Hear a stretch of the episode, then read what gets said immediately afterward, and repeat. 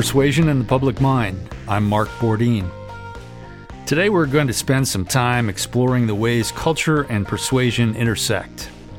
First, persuaders use cultural beliefs, values, and behaviors to identify with their audience members who may share the same beliefs, values, and behaviors. Persuaders also seek to shape culture by communicating values and beliefs of the dominant group through media or cultural practices. Tim Borchers, author of Persuasion in the Media Age, is here to help sort through the various issues associated with persuasion and culture. For starters, just so we're all on the same page, let's define what is meant by culture and popular culture. Culture typically refers to the meanings that are created in a society as well as the products of that process. So it's how we learn from other people what we should believe, what we should value. It includes um, traditions, it includes different ways of, of doing things, and it varies based on uh, differing uh, groups of people around the country. You might even have different cultural groups within within cities, but definitely uh, when you look across the world, we have many different cultures, and, and those cultures have very different ways of doing things. Popular culture is a subset of that, and that's a, a culture that's produced to make a profit, essentially. So it includes things like television shows, uh, movies, things like that are cultural products that, that we would consider to be popular culture. It seems clear that cultures have specific beliefs and values. So, to better understand how persuaders influence or shape culture, I imagine it would be good to explore the nature of beliefs and values. How would you define those terms? A belief is, is a statement that we have about what's true or false in the world, and a value would be a statement about what's right or wrong. And like you said, persuaders both define culture and they they use culture uh, as a persuasive tool. So that is, they understand what a culture's beliefs and values are, and then they use those beliefs and values as they try to persuade people within that culture. But then at a at a deeper level, they often seek to influence what those beliefs and values are, so that those work to their advantage. Okay, so cultural beliefs lead to cultural values and finally to a certain set of behaviors based on those beliefs and values. Since we are most familiar with American culture, let's delve into that a little more. There has been a fair amount of research concerning the historical forces that have shaped our cultural beliefs. Key beliefs, values, and behaviors have been identified. What are the most important takeaways from that research? Some of the takeaways would be that our culture, through through the persuasive process, through uh, enculturation, and just through years of, of living together with with people have, have really developed some some key beliefs and values. Some of those, if if you think about, they they seem at face value to be very um, like you wouldn't question them, but I think it's important that we that we recognize that we should question these and that they have been developed through the persuasive process. So there are some researchers who have developed some some primary beliefs in, in our culture that uh, people must benefit from their work, that manual work is respectable, that everyone must work. And so really we have a whole set of, of beliefs and values around work and that may or may not be shared by everyone in our culture. But I think if you if you look at some of the debates about uh, welfare policy in our country, you, you hear that there's a pretty loud voice that says people people should work and that work is pretty valuable. Uh, we also have the belief in the American dream, for instance. That's probably the most fundamental of our beliefs that's been developed through this process, and that's this idea that if people work hard enough, they can achieve um, home ownership, they can achieve being able to afford to send their kids to college, uh, they can achieve quite a bit just through their own their own hard work and effort. So th- those would be a couple of examples, I think, of some really key beliefs and values that have been creating created through our persuasive process.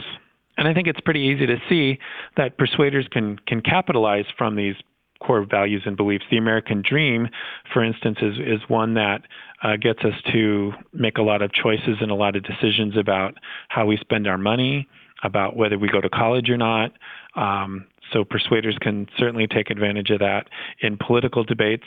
Uh, some of these key beliefs are, uh, like I mentioned with uh, with the welfare debate over what our welfare system should look like. persuaders are, are really able to kind of wrap themselves in some of these key beliefs to support the point that they're trying to make. So whether it's political candidates or, or politicians, lawmakers, or whether it's advertisers, if they can really tap into uh, what some of the fundamental beliefs are in, in a culture, they're able to be pretty successful sometimes. Something you point out in your book that's important to talk about is the idea that persuaders can exploit the ambiguities in a culture's visual and verbal symbols. Give us a, an example of how that works. Because words or visual symbols don't have direct meaning, they're, they're, they take on meaning through through the persuasive process. They take on meaning as they're used within a culture, and so sometimes they have they come to have different meanings uh, depending on your viewpoint in a culture. I think a really good example of that is political correctness.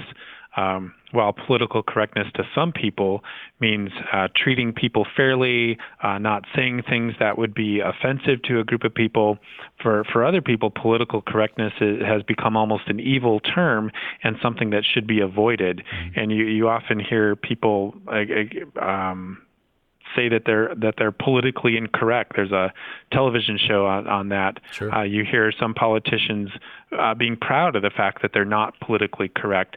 So that I think would be a pretty good example of a, of a term that's uh, relatively ambiguous in its meaning, but it's a term that takes on very different meanings for different people. And there have actually been uh, quite a few conflicts over that term, and and we see some of the some of the implications of how that term is used in, in our culture playing out in, in in some of the news that we see these days. What about the concept of doublespeak? Well, doublespeak is a, is a term that was coined by William Lutz, and it, it really means uh, pretending to communicate something, but it but it really doesn't. So some of his favorite examples would be like a revenue enhancement that the governor or that the government imposes, which is just a different way of saying a tax. Mm-hmm. So it's it's using it's using terms to obfuscate or to confuse audiences uh, because it, it's it's something that that that means the same thing as, as what they don't want to say. We also need to talk about some of the ways cultural beliefs, values, and norms are maintained or transformed. Let's start with the concept of hegemony and the idea that we can be persuaded by culture even though we're not aware of it. And that's exactly what hegemony is. It's the it's the domination of culture by one group uh, because it disempowers others, but they they give up th- those who are disempowered. They they kind of give up their their power to become part of the cultural group.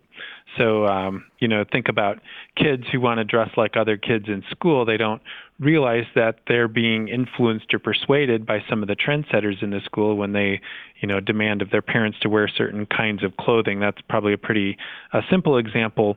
Uh, a lot of other examples, um, really, in some of the research, look at look at how that plays out for different cultural groups.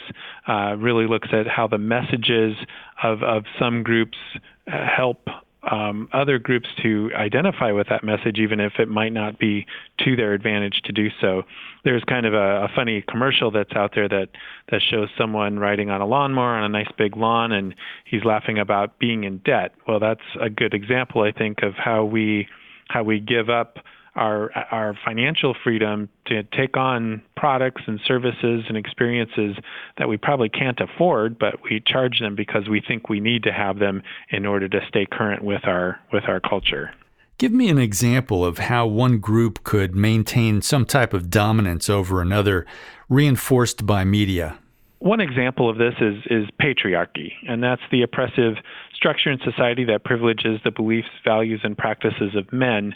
And it's it's something that some men probably consciously try to impose on women, but it's also something where where women are often uh, feel like they believe the same things that that the patriarchy believes. So they buy certain products, they think they should act in a certain way, uh, and that's something that, that actually feeds uh, what the, the male dominated culture has imposed on them. There's a considerable discussion and considerable backlash about um, what those things might mean and, and whether that is a, a, subject of patriarchy or whether it is women exercising their own uh, power and their own ideology uh, but there's a, a, great deal of literature that, that suggests a, a, lot of actions that, that women take are, are actually uh, counter to their um, freedom counter to their ability to create their own culture because they are being oppressed by a by a patriarchal society. Well, on a, on a different level, you uh, write that economic and marketing forces are transforming culture, and you specifically identify consumer culture and multiculturalism as examples. Um, how is cultural transformation taking place with regard to these examples? Consumer culture is really the um, when advertisers preach the the culture of consumption.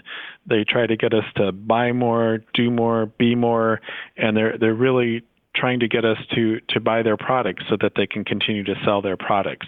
So we often um, our standards of beauty, for instance, have been uh, set up by advertisers who are just trying to sell deodorant or hairspray or, or different things to help people feel pretty, to help them feel like they need to do those things in order to fit into the culture. So it's it's really a, a vicious circle when you get into consumer culture because it's just the the more the more the advertisers are telling us that, that we need to buy, the more we end up buying, and it becomes a, a, pretty vicious cycle. There are a lot of groups that are that are trying to break that cycle. The the Occupy Wall Street movement was one that that challenged the status quo on on some of these issues. Uh, you see some protests occasionally about uh, trying to, you know. Um, protest against certain advertisers or against certain big companies because they're becoming too powerful or because they're making people do things that they wouldn't do otherwise. So that's where you see some of the cultural transformation trying to take place, where groups are trying to present counter messages to some of the consumerism messages that we see quite a bit multiculturalism is is this idea that that our culture really isn't monolithic. We have many different cultures in our society, and those uh, cultural differences we're we're seeing them play out every day in, in the news media, and they're really differences about beliefs. Are differences about values and behaviors. Um, one of the one of one of the main um, differences that often comes up in people of different cultures is the concept of masculinity. In, in our culture, we tend to privilege masculinity. Uh, we tend to, you know, um, privilege things like strength, um, achievement, but in other cultures, they might stress more uh, important values such as service or interdependence or intuition. Those would be more feminist uh, values. And so you can see how, how those different things are, are really playing out politically, they're playing out in, in our advertising, they're playing out in, in a variety of different different ways. So multiculturalism just recognizes that we have groups with different values, beliefs in our culture, and that we're working through those those differences to arrive at some kind of a um, an idealized future state for for our culture.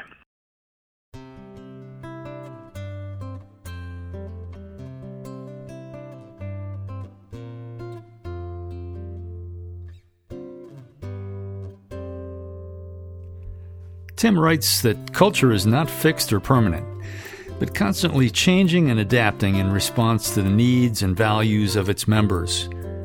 Persuaders play an important role in shaping how cultures maintain and transform their beliefs, values, and practices. Many thanks to Tim Borchers and to you for listening. Don't forget to check out the resources on this topic listed under the episode description.